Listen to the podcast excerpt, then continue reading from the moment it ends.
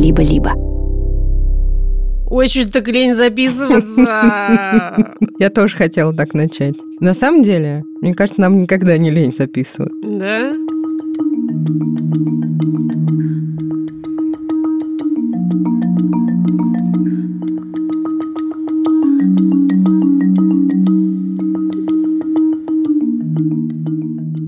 Так и быть, здравствуйте. Мы все-таки пошевелим языками. Ладно, простите, это все неправда. Привет! Мы сегодня... Лени матушка российского подкастинга. А кто вперед кого родился? Ты вперед родилась. Нет, на самом деле я вперед родилась. Да, и я пыталась так сопоставить, но не получается. Потому что Лень матушка вперед нас обеих родилась. Как тебя зовут? Меня зовут Маша Карновичула. А тебя? А меня зовут Ксукса Красильникова.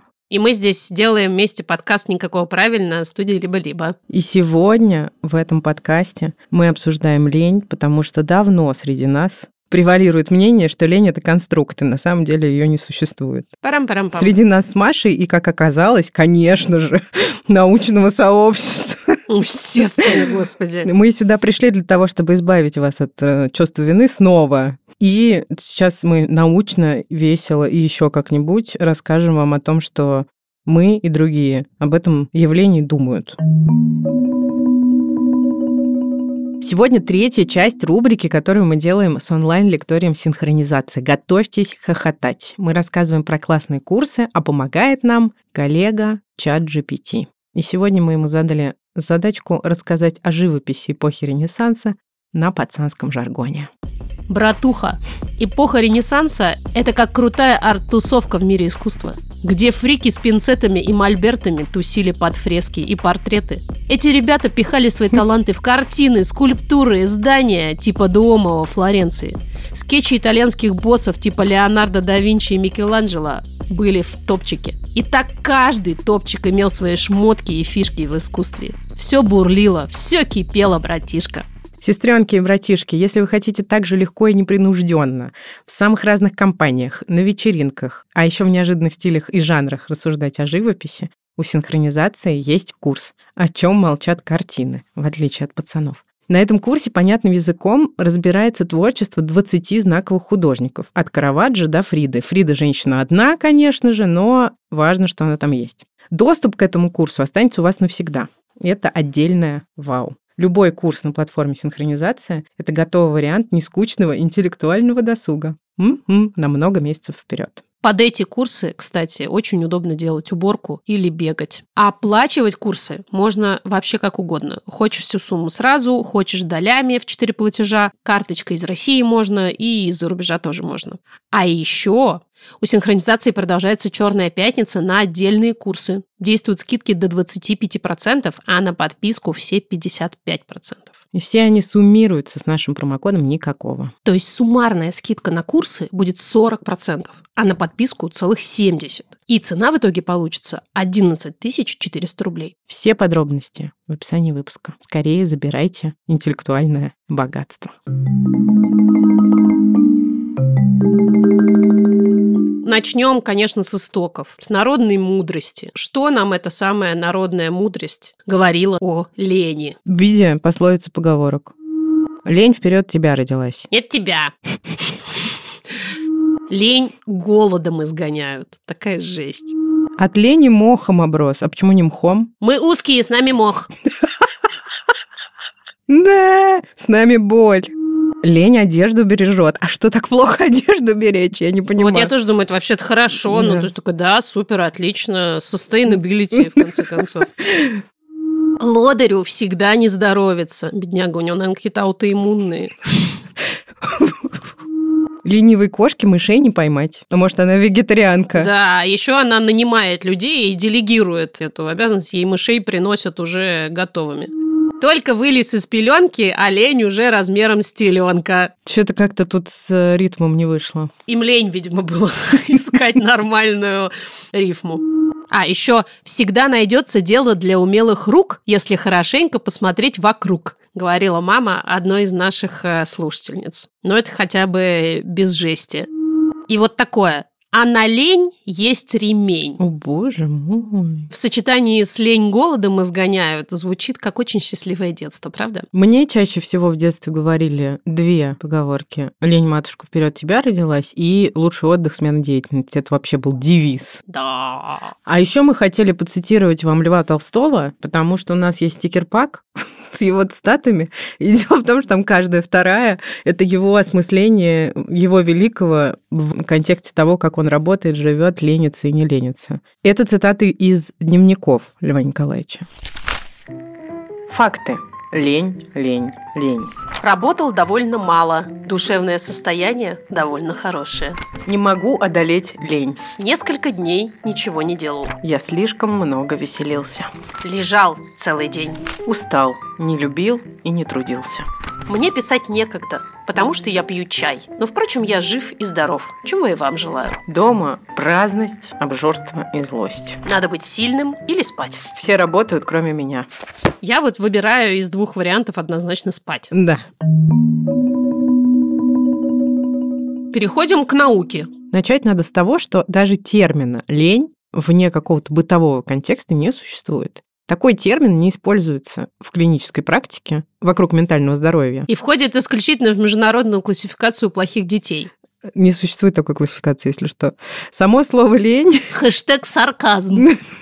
судя по всему, появилось примерно в середине XVI века, довольно давно. И этимологи, это люди, которые занимаются происхождением слов, считают, что английское слово lazy произошло либо от средне-нижненемецкого ласиш, немощный, слабый, либо от древнеанглийского лизу, ложный или злой. И что же это нам говорит? Что с самого начала идея, что ленивые люди, то есть люди, которые отдыхают иногда, это злые неудачники, которые заслуживают страданий, она заложена вот просто в самое ядро этого слова. А другое понятие, которое используют специалисты, и мы тоже его здесь будем не раз упоминать, это прокрастинация, конечно. Исследования показывают, что 20% взрослых людей и целая половина студентов сами считают, что сталкиваются с прокрастинацией. И в чем важное отличие от лени? Понятие лени предполагает, что сам человек плох, то есть он ленивый. Это слово говорит о самой сути человека. А прокрастинация – это что-то, что с человеком случается, то есть к сути человека не имеет отношения. Прокрастинация – это такой копинг-ответ на какое-то дело, иногда группу дел, за которые тяжело взяться вот прямо сейчас или вообще. Биопсихосоциальная модель заходит в нашу комнату очень уверенными шагами. И сейчас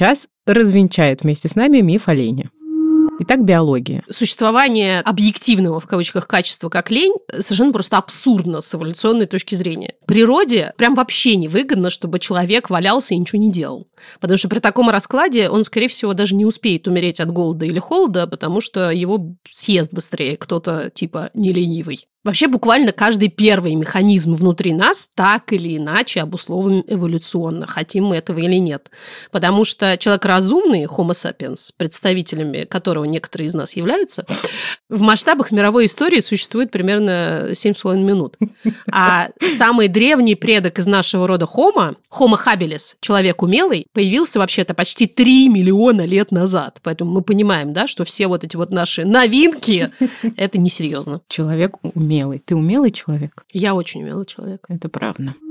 Что по психологии? Доктор Дивон Прайс. Это такой американский социальный психолог, который специализируется на теме инклюзии и нейроразнообразия.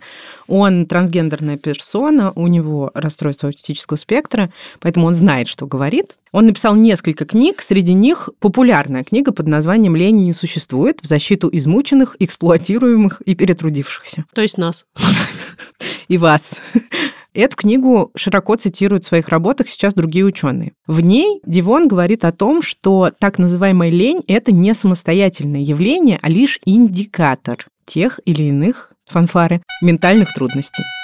Но, кстати, не обязательно расстройств. Небольшая цитата. Мария. Лень – это обычный сигнал от нашего тела и ума о том, что что-то идет не так что-то не работает. Человеческое тело совершенно невероятно умеет сигнализировать, когда ему что-то нужно. Но все мы, к сожалению, научились максимально игнорировать эти сигналы, потому что они угрожают нашей продуктивности и работе. И третье – нога биопсихосоциальный. модели социологии. Вообще, вот можно было с самого начала это сказать, но мы поленились. Лень – это библейское понятие и один из семи смертных грехов. И чтобы мы себе не думали, даже те, кто атеисты, и особенно те, кто атеисты, христианство западную культуру очень мощно пропитало. Поэтому нам бывает настолько неприятно чувствовать себя лентяями, и этому чувству так сложно бывает сопротивляться. Вот именно из этих христианских учений родилась знаменитая протестантская трудовая этика, такой Макс Вебер. Все люди, которые когда-либо изучали социологию, конечно же, знают это имя. Протестантская этика – это религиозная доктрина, возвышающая усердный труд, который обещает, собственно, прекрасную жизнь в раю потом. И более современный наследник этой самой трудовой этики – это наш любименький капитализм. Протестантская этика-то, конечно, осталась далеко в истории, а вот от капитализма и его прославления всевозможной сверх-гипер-пупер эффективности нам уже никуда не деться. То есть сама концепция лени, как многое другое, что мы тут так яростно дестигматизируем, в подкасте никакого правильно, это социальный конструкт, с которым можно соглашаться, не будем отказывать людям в этой возможности. А можно не соглашаться. Хотя и очень сложно. Я подумала, кто-то может сказать, что мы портим людей просто своей вот этой пропагандой бытия таким человеком, каким тебе хочется быть. Да вообще кошмар, просто распоясались. Мне только сейчас в голову пришло. Да ты что? Однако хм, оказалось, что одно из больших исследований 2015 года обнаружило, что 63% миллениалов считают, что типичный гражданин США ленив. А в 2019 году было проведено еще одно исследование, которое выяснило, что большинство американцев считают, что представители современного поколения ленивее, чем представители предыдущих поколений. Я-то в советские времена. Я-то в советские времена. Я-то в советские. Ну и завершаем наш развенчательный поход на лень. Замечательные цитаты одного активиста и социального предпринимателя, которого зовут Дэн Полотта. Он говорит следующее. Да, конечно, была раньше протестантская этика, и все работали очень круто. Но я просто хочу напомнить, эти же самые люди сжигали на кострах ведьм. Может, нам сегодня нужны новые ориентиры? Даже не знаю.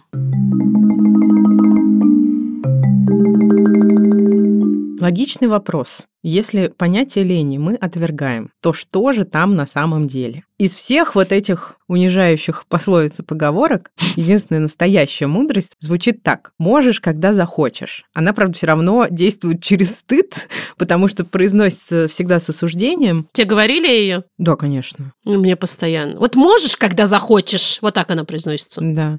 И хотеть нужно было того, чего вообще-то совсем не хочется. Жаль, что тогда мы не знали всего, что мы знаем сейчас в частности, что это вообще-то абсолютно нормально и биологически обусловлено. И тогда, получается, мы не могли ответить родителям что-то вроде «скажи, мать».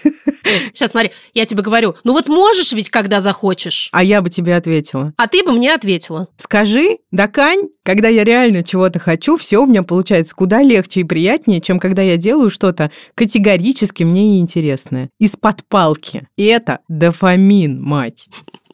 Вот мама бы офигела, если бы я ей такое ответила лет в 10. То есть, короче, когда мы думаем про себя, что мы ленимся, а хочется надеяться, что от других людей мы этого уже не слышим, на самом деле происходит следующее. Происходит либо-либо-либо. Либо-либо-либо. Да. Общая усталость, физическая или психологическая, недостаток мотивации для этого конкретного дела. И еще иногда встречается парализующий страх ошибки или критики. Но это происходит куда реже, чем предыдущие два фактора. И, собственно, что же мы обычно делаем, когда мы думаем, что мы ленимся или когда мы прокрастинируем? Мы чаще всего, скажем, многие из нас, я, например, раньше в принципе занималась только этим, мы боремся самобичеванием. Поназываешь себя как следует от души, встанешь и пойдешь делать дело.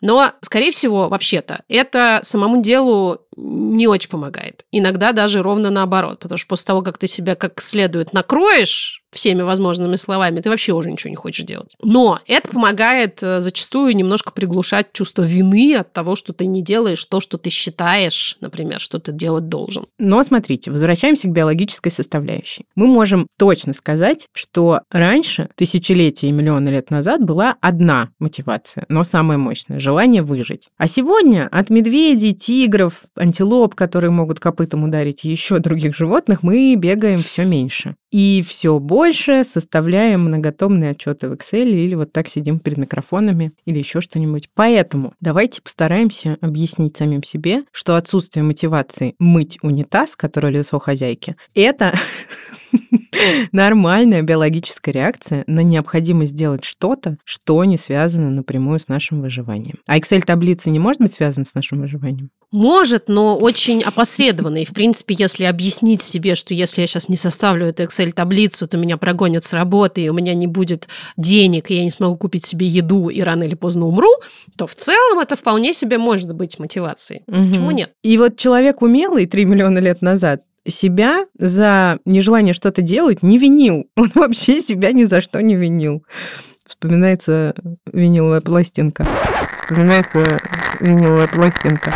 Потому что вина – это тоже довольно свежий социальный конструкт. Пиу. Вот еще очень важная штука про детей и подростков. Что нам говорят про это специалисты? И, кстати, хочу сказать, что я очень люблю применять к себе все то, что нам специалисты говорят про детей и подростков, потому что я бывший ребенок, бывший подросток, а в каком-то смысле внутри меня до сих пор живут оба. Один канадский психотерапевт, доктор Питчел его зовут, говорит, что очень важно учитывать то, как развивается мозг человека. Префронтальная кора которая отвечает за исполнительные функции, то есть за всякое планирование, принятие решений, концентрацию, вот этот весь такой взрослый став, развивается постепенно. И у детей, и подростков она как бы недовведена в действие. Она немножечко уже работает, но прямо скажем, не сильно.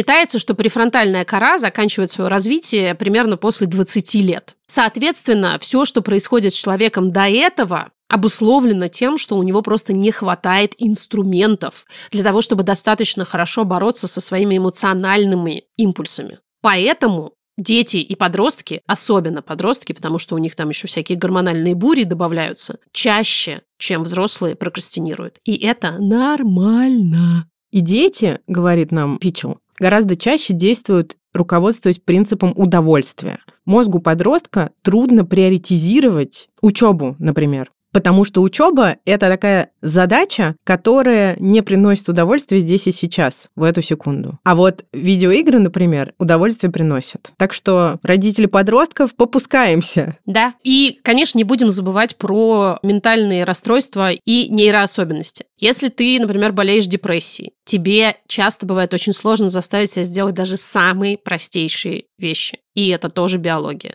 Или если ты человек с синдромом дефицита внимания и гиперактивности, твой дофаминовый обмен тогда нарушен, и твоя та самая префронтальная кора работает хуже, чем у любого другого человека, у которого СДВГ нет. Опять же, помним про это и уважаем биологию. А что делать, если не хочется, но все-таки надо? Есть такое слово «надо». Более того, бывают ситуации, когда действительно надо. Бывает действительно тяжко, когда в отношениях или в команде на работе кто-то тащит на себе все, что необходимо, а кто-то другой делает только то, что ему или ей хочется, или не делает вообще ничего, а имитирует бурную деятельность. Это есть такая целая категория сотрудников, как я замечала. Даже если этот кто-то, кто ленится, делает это по одной из тех причин, о которых мы уже рассказали, и причины эти часто объективны. Но все равно надо делать дело, поэтому сорян. И прокрастинация, по словам ученых, как любое другое поведение, особенно избегающее поведение, легко может войти в привычку.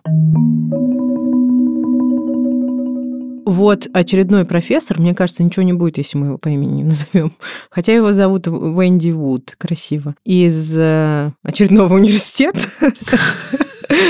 утверждает, что откладывание каких-то неприятных задач дает ощущение облегчения. Это приятно, и поэтому становится привычкой. Да, иногда придется пользоваться словом «надо», если вы, конечно, не богатый наследник, э, которому никогда не нужно работать и заботиться о своем пропитании, и если вы при этом живете в гордом одиночестве, потому что если, напомним, вы живете с кем-то еще, то мусор э, выносить и мыть унитаз иногда все-таки обычно нужно. Вот варианты, что же делать в такой ситуации от поведенческих специалистов. Делайте меньше, а не больше. То есть ставьте себе цель не запихнуть как можно больше, а наоборот понять, что наиболее важно, и отложить все остальное. Есть прям такой совет, свой туду-лист, туду-туду, туду-туду-туду, То есть список задач сократить вдвое и понизить таким образом планочку, чтобы Мария Карновичула была вами довольна. Да, Постарайтесь ставить себе четкие, небольшие задачи. Это может помогать снижать сопротивление. Знаете, не вот это вот «мне надо перебрать всю летнюю одежду и достать всю зимнюю». Я вот, кстати, очень люблю себе ставить такие планы, типа «надо как-то поменьше есть». Постарайтесь разбить это на много мелких задач и четко придумать, когда вы их выполните. Типа «сегодня перед выходом из дома я уберу, наконец, вот это льняное платье, потому что на улице плюс 3, и положу на место этого платья теплый свитер. А потом, когда вернусь домой, перед ужином уберу еще три летние вещи. В этом случае сопротивление действительно может снижаться, а дела делаться. Не заставляйте себя ехать на одном только вот этом надо. Постарайтесь к любому не очень приятному делу добавить что-то приятное реально хорошо работает.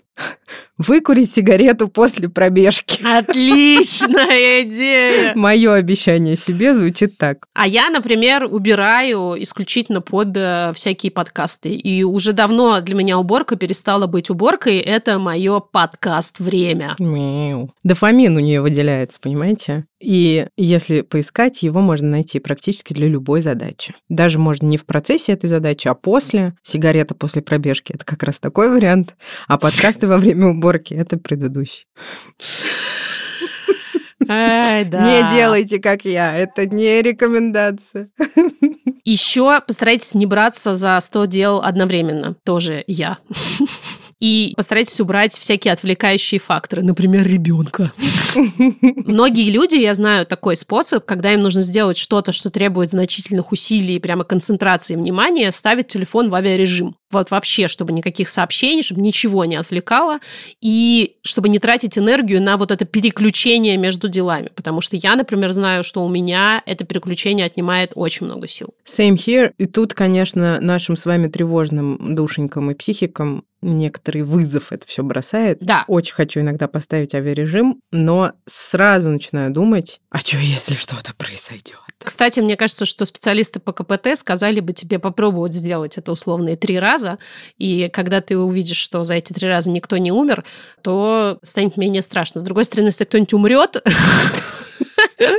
то получится не очень, но мы не можем же это контролировать, поэтому можно попробовать. Поменьше гнобите себя, да? Да. Мы вот здесь пытаемся противостоять вашему внутреннему гнобителю. Специалисты говорят, прощение позволяет человеку проработать свое нежелательное поведение и сконцентрироваться на задаче, которую необходимо выполнить сейчас, без бремени прежних ошибок. Сфокусируйтесь на том, чтобы идти вперед, но признавайте, что поражения на этом пути и какие-то откаты будут происходить. Об этом очень много, кстати, пишет Женя Сафронов в телеграм-канале. Чтобы не выгорать, с Женей у нас был эпизод об отдыхе, кстати говоря, и выгорании. Он частично пересекается с нынешним. В дополнение, если вы не слушали, послушайте. И вам станет совсем хорошо. Угу. Еще один наш любимый пункт, который мы тут очень часто повторяем по поводу и без повода. Просите о помощи. По-прежнему огромное количество людей считают, что просить о помощи – это такси, стыдно, признак слабости и что угодно еще. И вообще, что ты неудачник. Но одно интересное исследование обнаружило, что люди, которые не просят о помощи своих коллег по работе,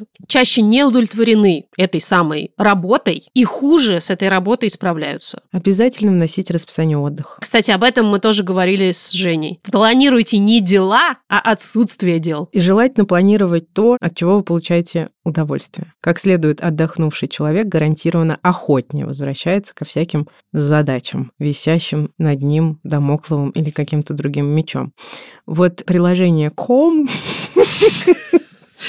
Снова здравствуйте. Здравствуйте. Это внутренняя шутка для наших постоянных слушателей. Приложение Calm для медитации, которое очень любит Маша, периодически присылает мне, ожидая, что я его тоже очень полюблю и буду каждый день использовать, какие-нибудь мотивирующие слова. Да. Но не поганые мотивирующие слова, а приятные. Там написано было в какой-то момент work hard, rest harder. То есть работай старательно, а отдыхай еще старательнее. Очень согласна. Лучшие люди на Земле делают это приложение. Питание. Не забывайте про качественный белок, потому что он помогает нашему мозгу качественно работать. И постарайтесь не налегать на всякие суперсладкие быстрые углеводы, потому что они могут вызывать резкие скачки сахара в крови. И го-го. И что? И го-го. О, Сахар поскакал.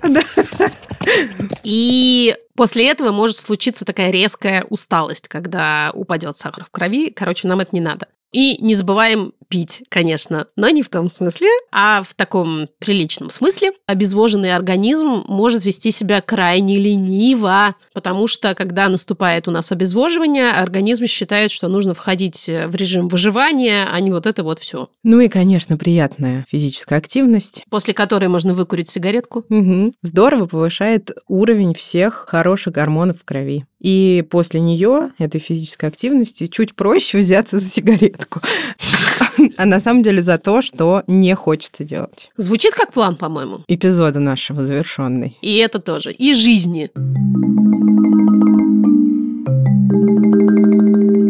Мы сейчас послушаем ваши истории. Спасибо вам за них. Я сегодня их слушала утром и бегала и кричала от счастья. Бежит орет. Привет, любимый подкаст. Здравствуйте, Маша Иксукса. Спасибо вам большое за то, что вы последние года три регулярно являетесь моими спутницами и э, невидимыми собеседницами э, на тему лени. Моя бабушка всегда говорила мне, нет слова не хочу, есть слово надо.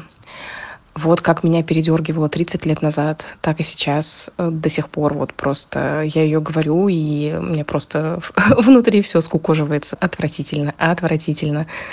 Повлияло ли это как-то на мою жизнь? Да, безусловно. Я чувствую себя полезной, нужной и так далее, только когда весь мой день был забит какими-то делами, когда я до хрена всего сделала, вот тогда я молодец. Во всех остальных случаях сложновато. Привет, я Лиза, мне 30 лет, и я пришла похвастаться, потому что на эту тему можно только хвастаться. Все 30 лет своей жизни я живу в атмосфере всепоглощающей лени. Вся моя семья категорически ленива, и отговорка в духе «мне лень» реально работала практически всю мою жизнь, ну, кроме каких-то вещей, которые прям капец надо сделать. В моей семье была поговорка по поводу лени «лень – двигатель прогресса». Вот это действительно то, что часто говорилось, говорится, и, думаю, продолжит говориться в моей семье. Я просто подумала, что, наверное, сейчас будет куча войсов от всех о том, как людям запрещают лениться с детства, и решила как-то разбавить эту трагическую ситуацию. Я уже как 10 лет не живу в России. Я постоянно приезжаю домой, но мое основное место жительства меняется. Я почти каждые полгода в новой стране живу. И вот за последние 10 лет вообще из словарного запаса слово lazy ушло. И мне кажется, у нас в России, наверное, только такой большой упор на то, что мы можем быть ленивые, а мне, ну, нигде в другом вокабуляре я этого не слышу так часто. И мне кажется, может, это просто не лень. У меня как-то даже почему-то... Если я сижу целый день, смотрю фильмы, это потому что мне действительно надо посидеть и посмотреть фильмы и ни с кем не общаться, а не потому что мне лень что-то делать. И я все равно уделяю время тому, что надо в определенный момент, если время поджимает. Привет, дорогой подкаст. Мне кажется, в моем детстве была абсолютно классическая ситуация, когда ребенку говорят, что лучший отдых – это смена деятельности, что нужно больше стараться и меньше лениться и так далее. Там, успешный успех вот этот вот. Но мне это как-то было все не близко с самого начала, даже тогда, когда ты воспринимаешь все в, в силу возраста как истину и так далее. Мне это никогда не нравилось, и при любой возможности полениться я всегда ленилась.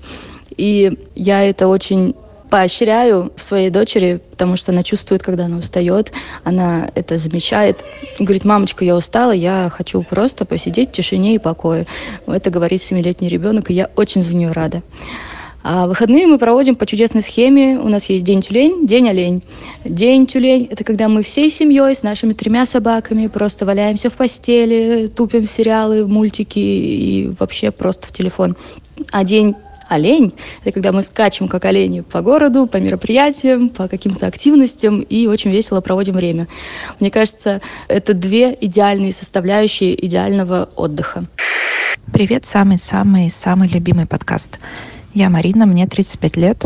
В детстве я даже особо не ленилась, но бабушка мне приговаривала, а вот что это тут расселась? Барыня, что ли? И когда я пришла на терапию с выгоранием и усталостью, мы начали разбираться, почему же я такое виновато себя чувствую, когда отдыхаю, я говорила на этой терапевтке, ну я же не барыня, чтобы лечь ничего не делать. И спустя много слез и пота мы пришли к выводу, что, оказывается, можно быть барыней, можно сказать себе «да, хочу быть барыней прямо сейчас и буду, имею на это право».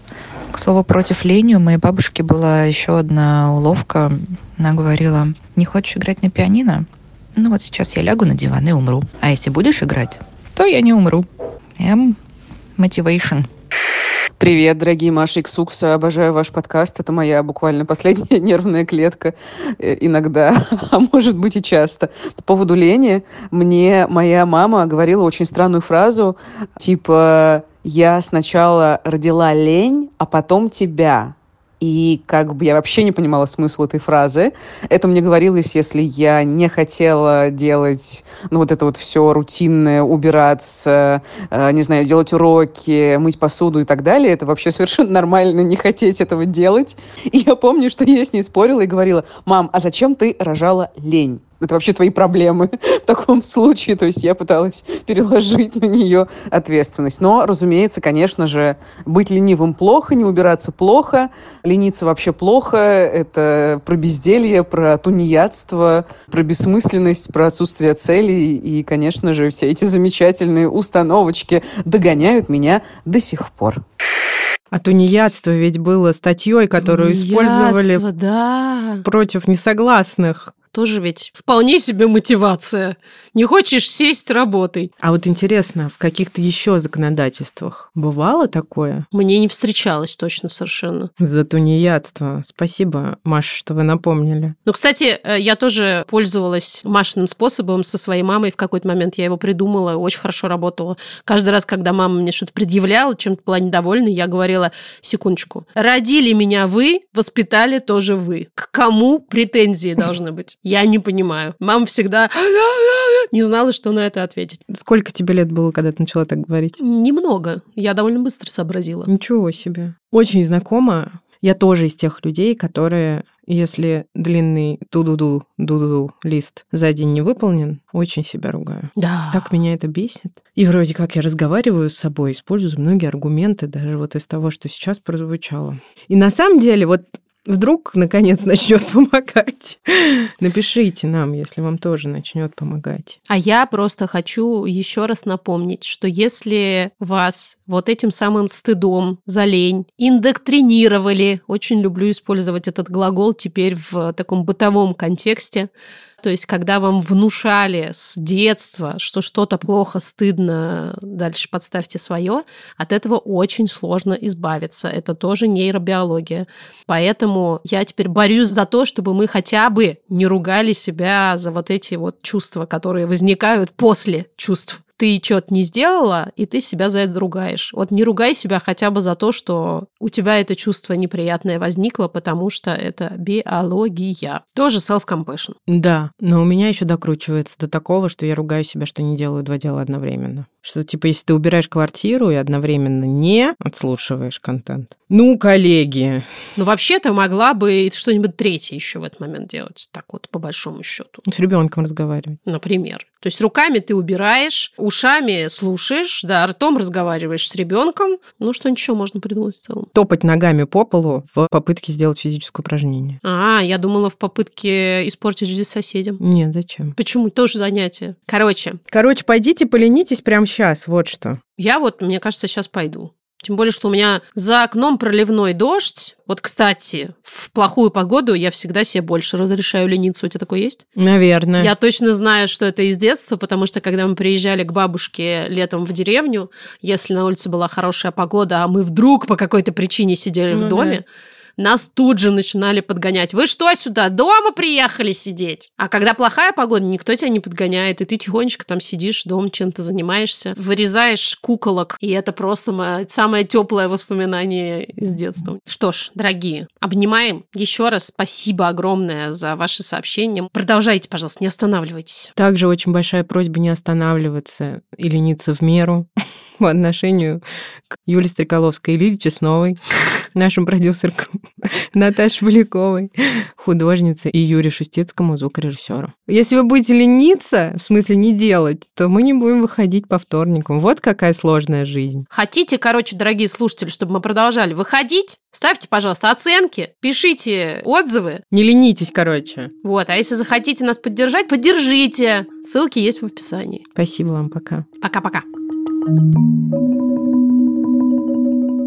Привет! Мы уже попрощались, но я сейчас кое-что еще расскажу. В платной подписке студии «Либо-либо» на Apple подкастах и в закрытом телеграм-канале вышла вторая часть истории моей подруги и сведущей этого подкаста Маши Карной Чула о ее репродуктивном пути. Первую часть многие из вас послушали и сказали, что это было огромной поддержкой. Я думаю, так и есть. Послушайте вторую. Там поддержки, теплоты и добра не меньше. В первом таком выпуске мы рассказали про Машины операции операции, про встречи с некомпетентными врачами, про клиники естественной медицины, инсеминации, депрессия, снова операции и, наконец, успешный протокол ЭКО. Этот второй эпизод, который я вас сейчас призываю послушать, продолжение. Там Маша рассказывает о предрассудках вокруг репродуктивных трудностей, о своем активизме, о деньгах и об огромной стигме, а еще о своих открытиях на этом долгом восьмилетнем пути. Ссылки на платную подписку есть в описании этого эпизода. Обязательно послушайте то, что мы делаем дополнительно.